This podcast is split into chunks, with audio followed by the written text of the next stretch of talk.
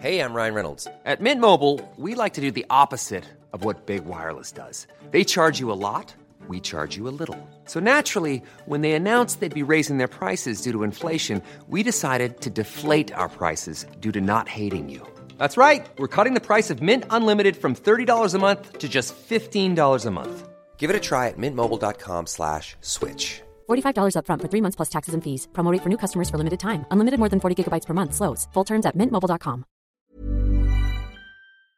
Exécuté par qui? Fabrice Florent. Fabrice Florent. Bonjour, bonsoir, bon après-midi à tous et bienvenue dans ce nouvel épisode d'Histoire de succès, le podcast où chaque jeudi à partir de 6h du matin, je retrace le parcours de mes invités depuis la petite enfance jusqu'à aujourd'hui. Je suis Fabrice Florent. Dans la vie, j'aime ouvrir des voies. Voix V-O-I-E-S. Et grâce à mes interviews et à mes contenus, vous ouvrir des chemins sur l'univers de personnes que vous ne connaissez peut-être pas ou pas sous cet angle. J'aime aussi vous apporter des idées ou des concepts que vous n'aviez éventuellement pas encore imaginés. J'aime ouvrir le champ des possibles aux gens qui me suivent. Je fais donc des podcasts d'interview, mais je suis aussi en direct sur Twitch tous les lundis, les mercredis et les vendredis, et je vous propose également une newsletter hebdomadaire. Vous pouvez aussi me retrouver sur Insta, sur @fabflorent. Vous retrouverez tous les liens et toutes les infos dans les notes de cet épisode. Allez cliquer pour découvrir l'intégralité de mon univers et surtout, abonnez-vous. Je suis heureux grâce à Histoire de succès de pouvoir offrir la parole à des personnalités que vous connaissez peut-être ou pas et de leur donner l'opportunité de parler de sujets qu'ils ou elles n'ont jamais abordés dans un micro en me racontant leur vie, leurs réussites, leurs échecs et les carrefours qui ont composé leur existence. Cette semaine, je reçois Jean-Paul Rouve dans un format un peu plus court qu'à l'habitude entre deux interviews pour son nouveau film Le Trésor du Petit Nicolas qui sort dans les salles ce mercredi 20 octobre. On discute avec Jean-Paul de son enfance dunkerquoise, du rôle de la mer et de l'horizon dans son envie d'ailleurs, de ses débuts au théâtre au collège, de la création des Robins des Bois et de leur passage chez Comédie et Canal+. D'ailleurs, sur ce, sur ce passage de sa vie, j'en profite pour vous renvoyer à l'interview que j'avais faite avec Maurice Barthélémy, dont je vous mets le lien dans les notes de cet épisode. On en parle beaucoup plus longuement avec Maurice. Pour revenir à Jean-Paul, on discute aussi de sa carrière au ciné, mais aussi de l'expo des photos de son papa. Parce que oui, le papa de Jean-Paul avait beau être ouvrier, il a aussi un génial œil de photographe. D'ailleurs, n'hésitez pas à me dire ce que vous avez pensé de l'épisode, soit en postant un commentaire dans Apple Podcast, soit en m'envoyant un message vocal. J'ai très très hâte d'entendre vos voix, je vous mets toutes les infos dans les notes de cet épisode. Je vous souhaite une bonne écoute et encore une fois, un grand merci à Jean-Paul pour sa disponibilité. Salut Jean-Paul. Ça va, salut. Ça va Oui, oui, ça va, merci. C'est la course. C'est la pro course, oui. Enfin, c'est la promo, quoi. Donc la promo, c'est toujours comme ça. On, tout est concentré et on, on fait beaucoup, on enchaîne les interviews, ouais. Bon, tu joues dans ce film qui s'appelle Le Trésor du Petit Nicolas de Julien Rapneau. Oui. Et qui est au, qui est au, au cinéma euh, là le 21, le, Le 20 octobre. octobre. Ouais. Euh, on, va parler de ton parcours. La première question que je pose à, tous mes invités, c'est à quoi tu ressemblais, Jean-Paul, quand tu avais 7-8 ans? Bon, j'étais un petit garçon euh, assez sage, euh, assez respectueux de ses parents, qui voulait bien faire. J'ai eu une enfance euh, très heureuse, assez solitaire. J'ai toujours été solitaire, à jouer dans ma chambre, restant beaucoup à la maison. J'avais pas beaucoup d'envie de d'activités euh, parascolaires ou des choses comme ça. Ça a toujours été ça. Et j'ai toujours été, étant fils unique, j'ai toujours été dans un milieu avec des adultes. J'ai toujours côtoyé beaucoup, beaucoup d'adultes, sauf à l'école, bien sûr, mais, mais, mais voilà. Donc j'avais peut-être des, des goûts et tout qui étaient déjà plus vieux que mon âge. Ok, tu veux dire que tu... tu, tu, tu- Bah, au niveau de musique, par exemple, j'écoutais, je me souviens petit, moi, je, je me souviens, ma mère écoutait beaucoup euh, de Brassens, Brel, euh, donc j'ai des souvenirs tout petits d'éc- d'écouter, euh, d'écouter ces chanteurs-là, ce qui est pas courant pour un petit. Oui. Après, j'écoutais aussi des choses. À mon, j'ai petit, on écoutait Pierre Perret, des choses comme ça aussi. Hein. Comment euh, on a une on a un truc en commun toi et moi, c'est que moi j'ai grandi dans le nord. euh, Où ça? À Neuville-en-Ferrin, près de la frontière, Frontière belge, Voilà, d'accord, tu ok, l'as. ouais. Toi, t'es plus euh, sur la côte? Ouais, c'est Dunkerque, ouais. Ça fait comment de grandir à Dunkerque? Qu'est-ce que ça? Moi j'ai un très bon souvenir euh, de cette ville. Après l'avantage peut-être par rapport à toi, euh, même quand on vit dans des villes, dans des petites villes modestes comme ça, c'est que Dunkerque, le gros avantage c'est qu'il y a la mer. Et une ville où il y a la mer, ça change tout. Je pense que psychologiquement, pour euh, pour quelqu'un, ça change tout. La mer parce que c'est il y a une sorte de Il y a un de- horizon il y a un horizon il y a il y a quelque chose. Donc ça c'est- il y a ce petit plus là après euh, oui c'est des petites villes de province et j'ai très vite rê- rêvé euh, de, de m'en échapper. Même si j'ai eu une enfance heureuse hein.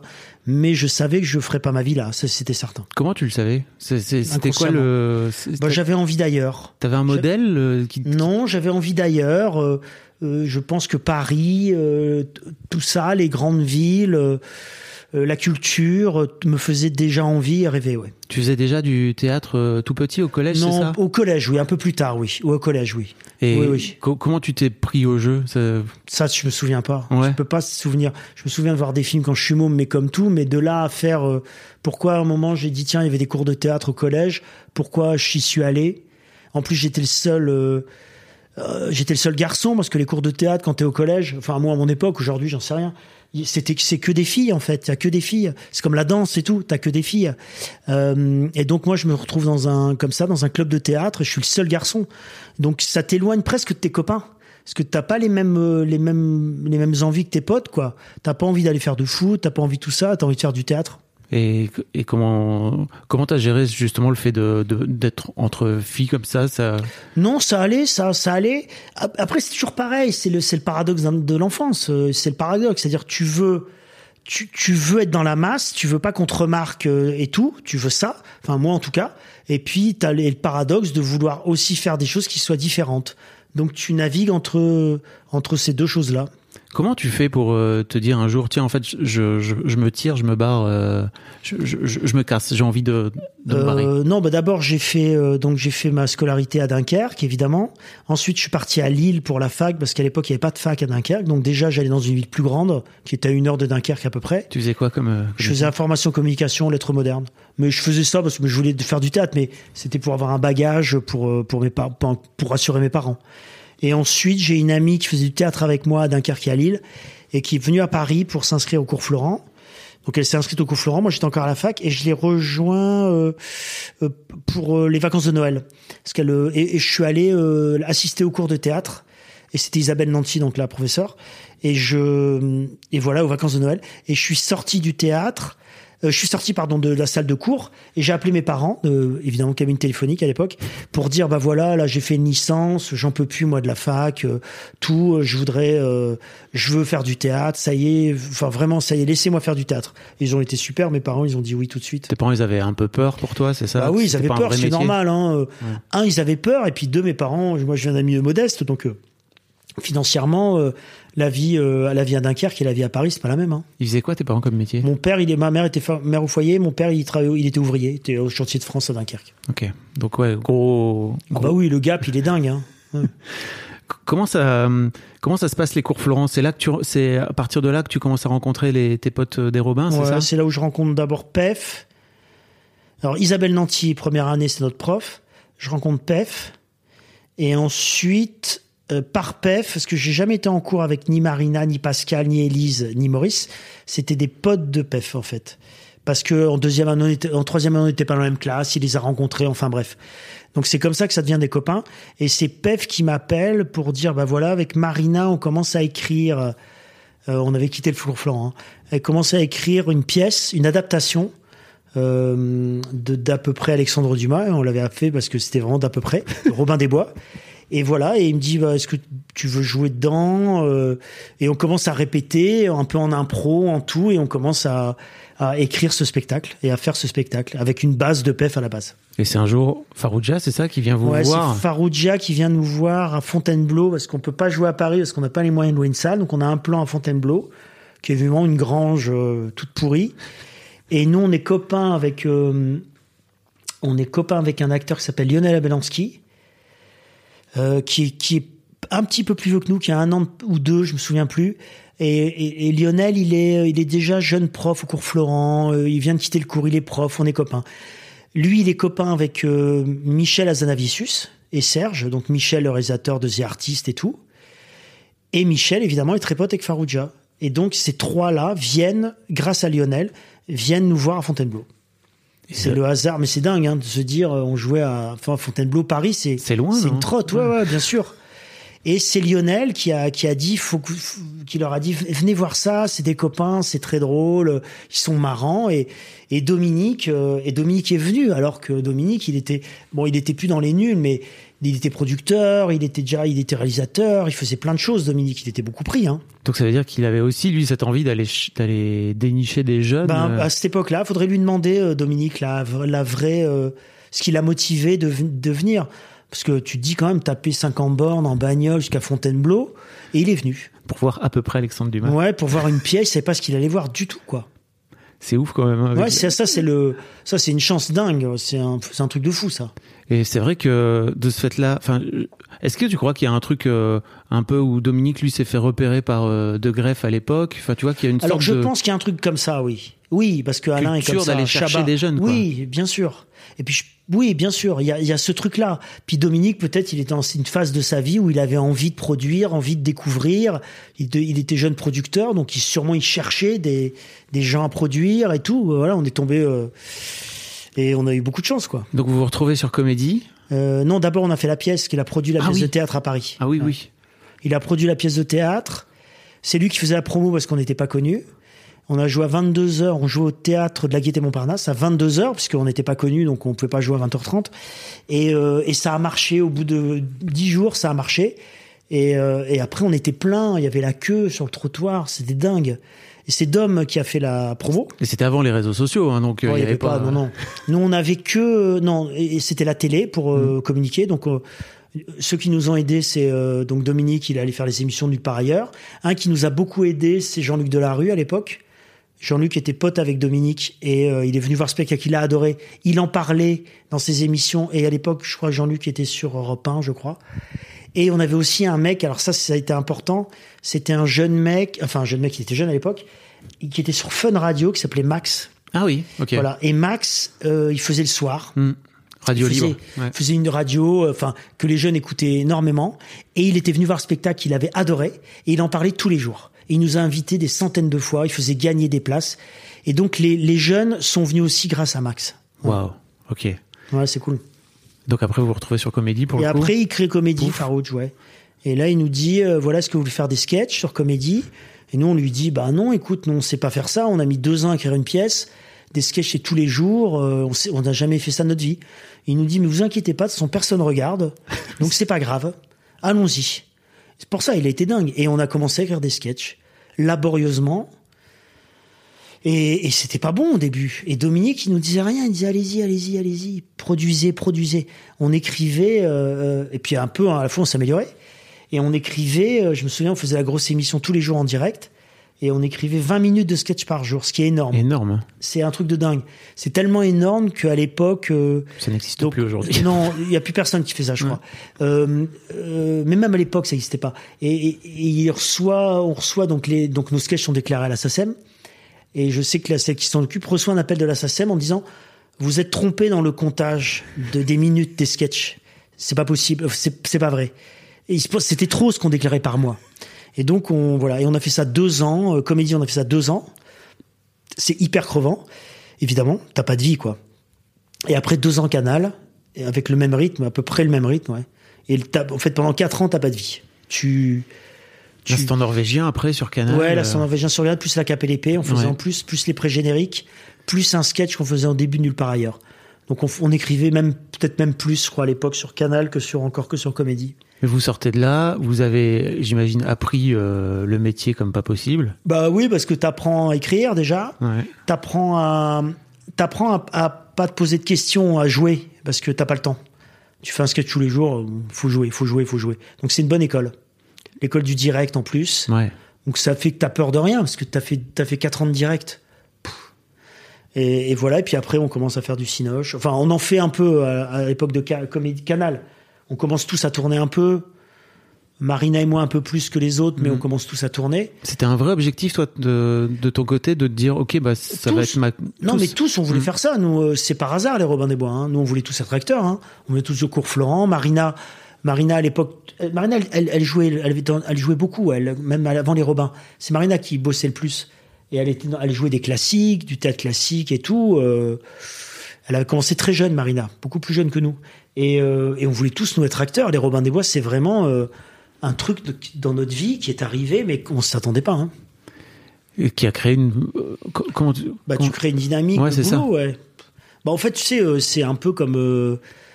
avant, il y avait le café-théâtre. Les, les, la bande du Splendid se sont fait connaître par le café-théâtre. Après, il y a eu la télé. C'est nous, nous c'est la télé qui nous a fait connaître, comme les nuls, tout. Puis aujourd'hui, c'est Internet. On serait aujourd'hui, on ferait, euh, on ferait une émission sur, euh, Sur YouTube. sur YouTube, certainement. C'est évident qu'on on, s- on passerait pas par la télé. Tu te. Ton. Donc tu commences à, à tourner, toi, de ton côté, parce que ça y est, là, tu, en fait, vous vous vous séparez, vous commencez à aller tourner chacun de Euh, votre on- côté. non, On, commence déjà avant à tourner chacun de notre côté. On fait un film ensemble, re.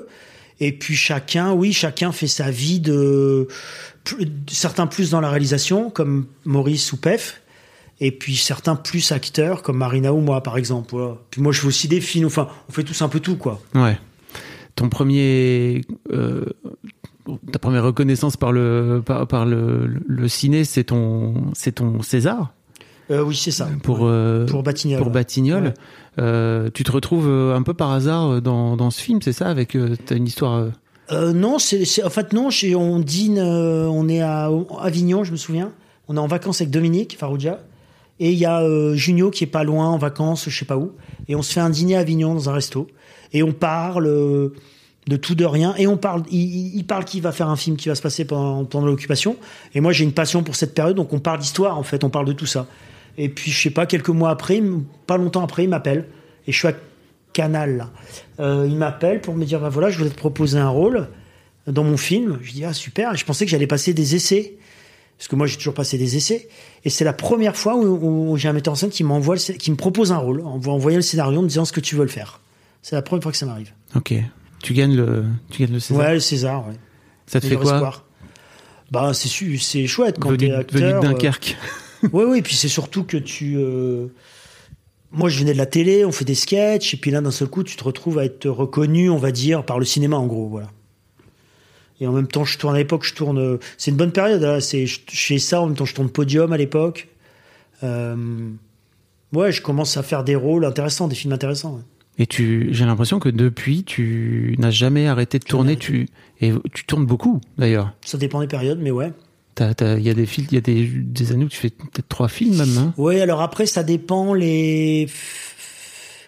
Après, ça- oui, des trois films, oui, bien sûr. Après, tu sais, ça dépend aussi quand les films sont tournés ou Oui. sortent ou machin, les dates, faut toujours se Mm. méfier de ça. Des fois, c'est plus les étalé. ça, en productions fait. peuvent mettre plus de temps. Ouais, c'est ça ça. Voilà, ça met plus de temps, ça machin.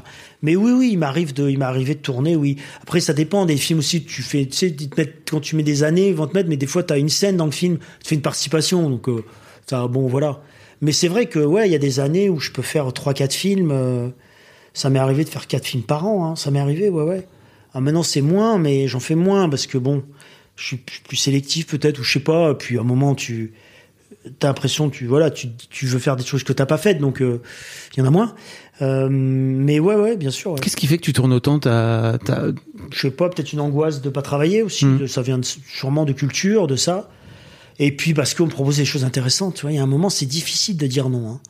quand tu reçois un truc que t'aimes bien des fois je, je dis à mon agent je dis écoute toi c'est super mais là non tu vois je vais pas enchaîner ça avec ça et tout Euh, et puis deux jours après, quand tu penses encore, c'est toujours pareil. Si tu penses deux jours après encore au scénario, au film, là, c'est qu'il y a quelque chose. Des fois, t'oublies, comme dans la vie, t'oublies. Donc tu fais ah bah finalement, c'est comme ça. Et deux jours après, si j'y pense encore, je rappelle Céline et je dis écoute, euh, tu vois, j'y repense. Qu'est-ce que t'en penses quand même pas mal. euh. Voilà. Mais mais c'est vrai que j'ai j'ai la chance de pouvoir choisir. Ça, c'est génial. Donc euh, je, vais vers des choses qui me qui m'intéresse, qui m'excite, quoi. Euh, un metteur en scène que je connais pas, un univers, euh, une écriture que je connais pas, des partenaires aussi avec qui j'ai jamais tourné. Tout ça, ça joue. Hiring for your small business? If you're not looking for professionals on LinkedIn, you're looking in the wrong place. That's like looking for your car keys in a fish tank.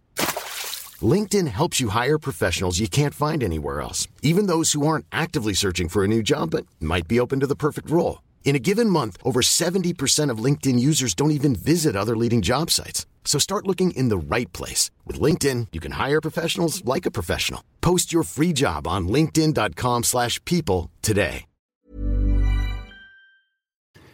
Comment tu comment tu regardes ton, ton parcours avec le recul euh, Je regarde pas le parcours. Tu regardes tu regardes pas tu regardes pas dans le Non, non, c'est comme il dit euh, Gérard de Depardieu, il dit ça, notre métier c'est faire du vélo quoi. On fait du vélo, bah il faut pas descendre du vélo quoi. Sinon tu descends du vélo, tu retombes, tu tombes. Donc euh, non mais c'est vrai, il a raison. Donc non non mais je je regarde jamais. Non non pas du tout, pas du tout. Des fois, je- sais, je, je souvent tu sais tu fais des, des endroits où t'es, euh, tu fais des festivals ou des machins et puis tu sais t'es annoncé Jean-Paul Rouve. Alors nana que vous avez qui a fait nanana et tu sais c'est 10 films. Tu vois ça prend deux secondes, tu te dis putain ouais j'ai fait tout ça quoi. Voilà et tu vois les gens ils t'applaudissent, t'arrives sur scène et voilà quoi. non mais voilà non mais il faut pas tu vas pas c'est bon c'est bon quand t'es vieux tu vois quand t'es tu peut-être tu pourras euh, après euh, des fois euh, quand euh, non c'est avec mes copains acteurs les films qu'on a fait ensemble mais c'est comme des souvenirs de c'est des souvenirs de vacances quand je croise Benoît par exemple Poulvord avec Benoît ben on- ça nous fait marrer de, de se rappeler des, des souvenirs de- du tournage de Podium mais c'est plus des souvenirs de, de copains C'était comment le, le tournage de podium? Moi, c'était un de mes meilleurs tournages. Ouais. Un de mes meilleurs souvenirs de tournage. Ouais, Ouais, une alchimie parfaite entre Yann, Moix, euh, euh, Benoît, euh, Julie et moi. Voilà. Ok. Pas dire mieux. Et puis, on se rend pas compte, tu te rends pas compte, tu t'amuses, c'est cool, c'est tranquille. Moi, j'ai pas fait de gros films, j'ai jamais fait un gros film, jamais machin. Tu te rends pas compte, en fait, que tu fais un super film. Parce que c'est un super film, Podium. Vraiment. C'est très, très réussi. Mais tu, tu, des fois, tu te rends compte quand tu fais un film que ça peut être une merde, tu peux te rendre compte que c'est pas bien. Puis de temps en temps, tu fais, ah, c'est pas mal ce qu'on fait. Tu sais, tu, tu peux le sentir. Là, on est dans une inconscience totale. Comment t'arrives à... En fait, euh, je trouve que c'est canon ton parcours parce que t'es à la fois capable de faire des trucs très dramatiques et en même temps, tu vois, de faire Jeff Tuch, quoi. Ouais. Et hum, c'était une volonté de ta part aussi, tu vois, de garder ce truc-là, de garder une Oui, forme- oui, oui, un peu. Bah, c'est aussi d'où je viens. Enfin, c'est ce que j'aime aussi. C'est ce que j'aime au cinéma. Donc, euh, moi, j'aime autant. euh, J'ai toujours, toujours, hein, moi, euh, ado, tout. Moi, j'aime, j'aime autant euh, Maurice Pialat que Louis de Funès. Mais vraiment, il y a vraiment. Voilà. C'est mes deux passions. J'aime autant euh, C'est arrivé près de chez vous que. euh, euh, que, que, que, je sais pas, que Tarkovsky ou que. Vraiment autant. Chez mon plaisir, il est, c'est deux plaisirs différents. Donc je pense qu'aussi, je veux la- je l'applique aussi dans les films que je fais. Et j'aime autant tourner, euh, euh, faire les, Jeff Tuch évidemment, qui est le paroxysme de ça en comédie, que de faire euh, comment euh, euh, je, je voudrais que quelqu'un m'attende quelque part euh, et tout, qui est un film plus dur. J'ai autant de dur, plaisir. et c'est autant de plaisir de, pour- de jeu. Enfin, en tant qu'acteur, c'est le même plaisir en fait. C'est c'est le même plaisir de jouer. Ok.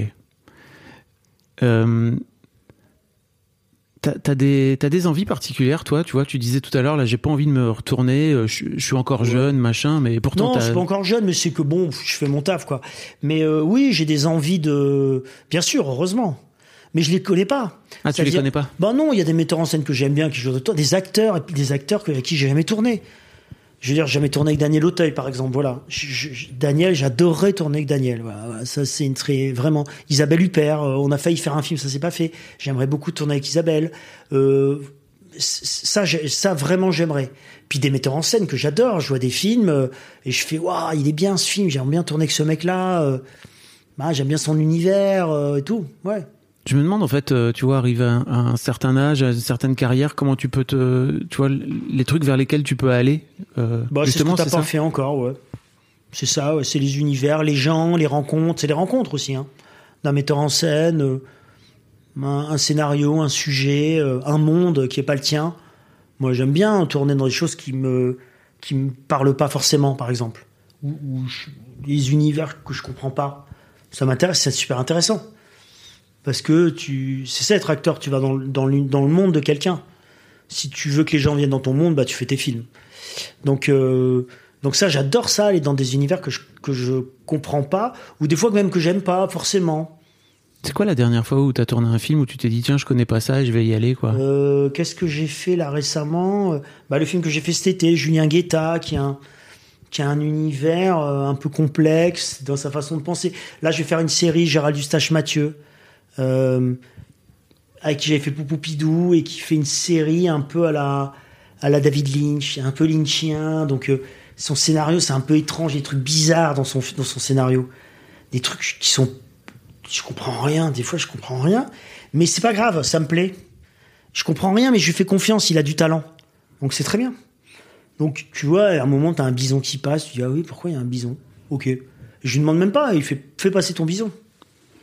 T'as aussi fait un truc fou euh, euh, en décembre dernier, mais je l'ai raté. Ouais. J'ai pas réussi à voir le, le replay, la Ah, rétroscopie. rétroscopie Non, j'ai pas euh, réussi à pas, trouver. Je sais pas, il est pas en replay. C'est Ouais, impossible à trouver. C'était chouette à faire ça. Ça, je l'ai coproduit. Je t'ai entendu en parler de Ouais. ce fait-là, mais ça m'a don- donné vachement envie. Ah, c'était bien ça. C'était, je l'ai coproduit et, et je l'ai euh, écrit, quoi, pratiquement. Donc, pratiquement réalisé aussi. Vo- Voilà, c'était vraiment un, truc qu'on a ici avec euh, Jérôme Revon.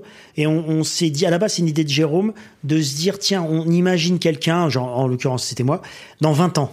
Dans 20 ans ou 30 ans. Voilà, en 2050, là, en l'occurrence, c'est 30 ans. Et donc, et on fait une émission comme si on faisait une émission hommage à un mec qui est plus vieux, un, un vieux. Donc évidemment, on avait toutes les archives jusqu'en 2020 parce qu'elles existent forcément de moi, et on s'est dit bah on va inventer des archives entre 2020 et 2050. Et comme ça, moi, je suis grimé tout super bien, vieilli et tout. Et je raconte ma vie. Et on mélange donc des vraies archives, euh, des extraits de films, tout, qui ont existé, ou des émissions de télé où je passe. Et on a créé des fausses archives. Donc on voulait faire ce mélange-là. euh, C'était super à faire ça. Très rare de voir un truc un peu bizarre à la télé en ce moment. Bah ouais, c'est des ovnis. Hein. Ouais. Et là, ils vont en faire une. Alors je dis i parce que moi je pourrais pas participer. Ils vont en faire une avec euh, Franck Dubosc. Ok. Ils vont faire une rétroscopie. Donc c'est très bien. Moi je pourrais pas, mais bon. Alors après ces émissions, le problème, voilà, c'est que ces émissions-là, pour que ce soit bien, ça coûte cher à produire. C'est très cher à produire parce qu'il faut que ce soit parfait, la mise, la lumière, la mise en scène, les décors. Les- C'est du et ça coûte cher. C'est du temps. Et malheureusement, la télé aujourd'hui, euh, ils ont plus les moyens qu'il y avait à l'époque que nous on avait, par exemple à Canal, des trucs comme ça. Oui, c'est sûr que vous avez vécu les, les belles années de Canal. Quoi. Ah bah ouais, c'était et puis surtout avec des gens qui nous laissaient le qui nous laissaient la possibilité de tu vois des de greffe, les gens comme ça. Des de greffe, c'était chèque en blanc hein. Vraiment hein. Si ben, Farouch, c'est cette école-là, hein. Mhm. c'est tous ces gens-là, ouais. Ça, ça, ça, ça vous donne pas envie, vous, euh, de. Non, tu, tu, tu crois qu'il n'y a plus possibilité d'aller de retourner à la télé pour faire ce genre Oh, de si, truc? bien sûr, on l'a fait pour Là? Rétroscopie. Après, je pense qu'on peut faire des, des, des, des- comme ça, des one shot. Mais ça revient, si ça peut revenir, tout peut revenir de toute façon. Voilà, c'est des cycles, on ne sait pas. Demain, ce qui va se passer.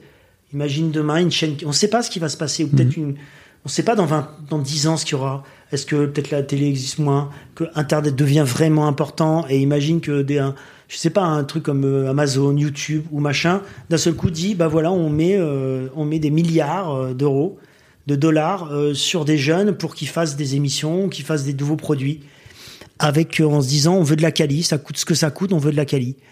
Pourquoi pas? Il y a peut-être un mec là qui aujourd'hui, euh, demain, est nommé chez Amazon France parce qu'il a grandi à Canal. Parce que le mec, c'est sa culture. Il a grandi, à- il a grandi en regardant Canal. Il a grandi comme ça. Et il se dit, moi, maintenant, j'ai le pouvoir. Je veux faire ça. On sait pas. T'as une info? Non, pas du tout. C'est, c'est un rêve. Mais Ouais, je pense qu'il y en a des mecs comme ça. C'est sûr. hein.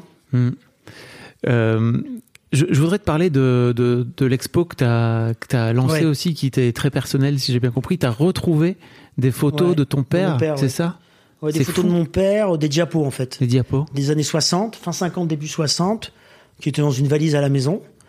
Et puis on a commencé à les regarder, donc il y avait beaucoup de trucs de famille qui n'ont pas d'intérêt autre que la famille.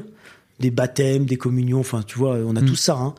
Euh, et, et quand j'ai commencé à regarder ces diapos, j'en voyais qui étaient vraiment bien, où il y avait un cadre, un regard, des sujets, quelque chose où tu dis, tiens, c'est pas mal. Voilà, ça sort du cadre familial. Et j'en commençais à regarder tout, parce que ma mère en avait pas mal. Et j'en ai commencé à en sélectionner. J'en ai montré à des copains euh, qui sont photo- soit photographes, qui, sont, qui ont des galeries, enfin qui sont un peu dans l'art. Et je leur ai dit, euh, voilà, même pas, j'ai pas dit c'est mon père, on s'en fout. Je dis regardez, vous, vous trouvez pas que c'est pas mal Ils me font ah ouais, il y a un truc. Et de fil en aiguille, bah, on a fait une expo euh, qui en ce moment là euh, dans le 11, dans le 11e. Pareil que Jérôme Revon, c'est une co.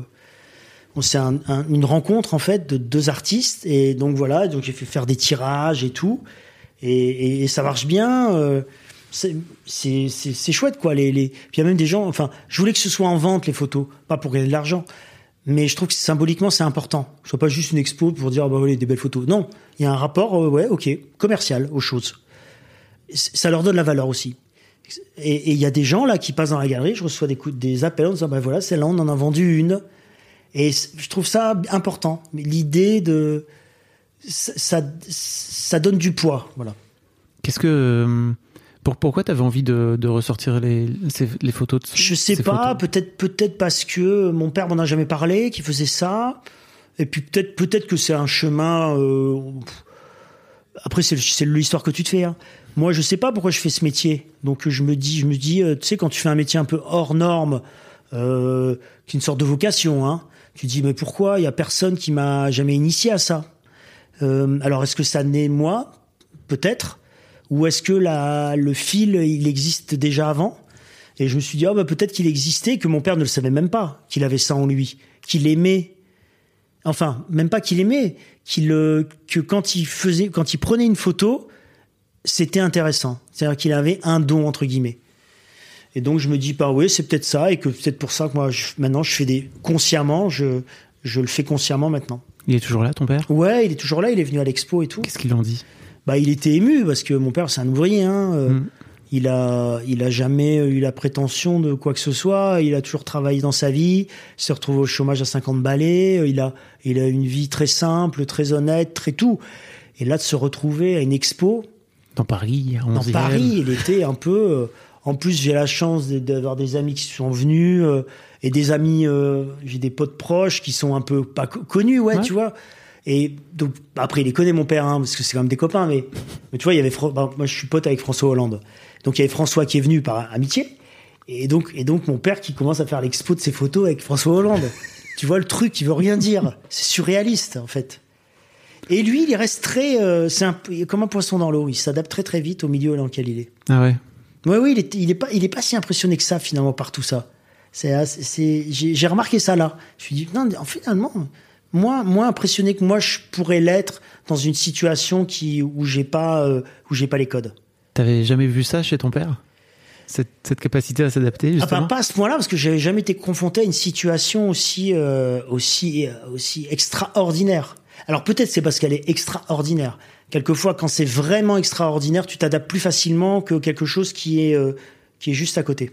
T'as eu du mal, toi, à t'adapter au code, justement, en venant de, de Dunkerque, où t'avais pas tous les codes Ah bah de ouais, la capitale, Du etc., mal, je sais pas, je les ai appris, mais euh, je suis encore, je pense, quelquefois, j'ai pas les codes, quelquefois. Je pense qu'en en fait, quelquefois, on a ça. Je pense d'où on vient euh, reste quand même. Tu l'oublies euh, jamais vraiment complètement. Ouais, c'est ce que disait, euh, tu sais, ce qu'on dit, tu resteras toujours un. tu sais, c'est ce que le mec avait dit à, à parce que Tapi est mort là, donc j'ai Ouais. j'ai entendu ça, et je trouvais ça pas mal. Euh, Tapi qui a gagné beaucoup d'argent, qui a tout, mais on lui disait, mais tu sais, tu resteras toujours un pauvre Paris des riches. Et c'est vrai. D'où tu viens, euh, ça restera toujours. Pas, ça peut être une force, hein. Mais quand même, il y a rien à faire. Bah ouais, c'est ton socle, hein, c'est ta base. Et ta base, elle est construite comme ça. T'as beau tout mettre dessus, t'as beau, euh, beau repeindre les murs euh, de ta maison, euh, à la base, il y a toujours une couleur en dessous. Si tu grattes, c'est la même couleur qui reste. T'as toujours, euh, toujours Radio Barefoot au fond de toi, quoi. Oui, oui, oui. Et encore Radio Barefoot, c'est, paradoxal parce que c'est même pas. euh, parce que mon père venait du Sud et tout, donc. euh, Pour les plus jeunes qui nous écoutent, Radio Barefoot, c'est C'est un sketch Robin des Bois. Une série de sketchs fabuleuse que tu faisais avec euh, Ouais, Maurice. c'était rigolo, ouais. Et après, j'ai un personnage qui a un peu inspiré les tuches d'ailleurs. Mais c'était euh, comment euh, C'était même pas chez moi, hein, Radio Radio Barefoot. C'est un peu, c'était le monde autour, la ville, les gens. Mais c'était pas mon, mon quotidien. C'était pas mes parents et tout. C'était pas ce monde-là. Ah, je croyais que, je sais pas, j'avais, j'avais cru comprendre qu'il y avait vraiment une radio Barefoot à Dunkerque. Non, Non, c'est. non, non, Pourquoi je, pourquoi je. non, non. Il y a ça pas tête de, ça existe pas, non. Ça aurait pu. Bon, ça aurait pu, bien sûr. Bah oui. C'était tout à fait possible. Peut-être qu'ils l'ont fait. Attends, peut-être qu'ils l'ont fait après. Hein. Ah, non, mais qu'ils ont créé un truc. Tu vois ce que je veux dire en Non, mais c'est possible. C'est possible. Je sais pas, j'avais un pote qui vivait à Dunkerque qui m'a dit, mais moi, j'ai, moi, j'avais Radio Barefoot euh, près non. de chez moi. Non, non, non. Donc je me suis vrai. dit, ok, bah, si ça Non, tombe, ça existe pas. Jean-Paul, il connaissait. Non, quoi. non. C'était Radio Corsair, la radio de Dunkerque. Ok. Elle s'appelait. La radio, lo- radio locale. Radio locale, ouais. Ok. Euh, bah écoute, on arrive euh, au- à la fin du temps qui nous est imparti. Merci beaucoup. Bah, merci de ton Pour, accueil. pour euh, bah non, mais merci à toi. Raconter ma vie, ça intéresse personne. Bah voyons. Bah, les gens, ils vont écouter 5 minutes, ils vont dire après, mais attends, c'est bon, qu'on a tiré son histoire à l'autre. Là, je crois pas. Bon, écoute, on verra. Me diras. Ouais, merci beaucoup. À toi, merci. Salut. Ciao. C'était très bien. Bah oui, c'était très bien. Merci beaucoup pour votre écoute. Avant de nous quitter, si vous avez aimé ce podcast et cet épisode, merci de lui mettre un commentaire sur Apple Podcast et 5 étoiles de préférence. C'est le meilleur moyen de le faire connaître. Vous pouvez faire comme Macha Chose qui a écrit comme toujours avec les podcasts de Fab Florent, on a l'impression d'être une petite souris. Les invités sont intéressants, tout comme leur parcours de vie. On rit, on s'interroge, on apprend, et on apprend aussi sur soi. Merci Fab, tes podcasts sont inspirants. Eh ben merci beaucoup, ça fait plaisir. Et si vous voulez faire comme elle, vous vous rendez sur Apple Podcast et vous cherchez Histoire de succès directement dans votre appli ou sur votre ordinateur. Merci beaucoup à vous et rendez-vous jeudi matin à la même heure à partir de 6h du matin dans votre appli de podcast pour un nouvel épisode d'Histoire de succès. When you make decisions for your company, you look for the no-brainers. And if you have a lot of mailing to do, stamps.com is the ultimate no-brainer. It streamlines your processes to make your business more efficient, which makes you less busy. Mail checks, invoices, legal documents, and everything you need to keep your business running with stamps.com. Seamlessly connect with every major marketplace and shopping cart. Schedule package pickups and see your cheapest and fastest shipping options from different carriers. With rates up to 89% off USPS and UPS rates. And with the Stamps.com mobile app, you can take care of mailing and shipping wherever you are. Make the same no-brainer decision as over 1 million other businesses with Stamps.com. Sign up with Code PROGRAM for a four-week trial, plus free postage and a free digital scale. No long-term commitments or contracts. That's stamps.com. Code program.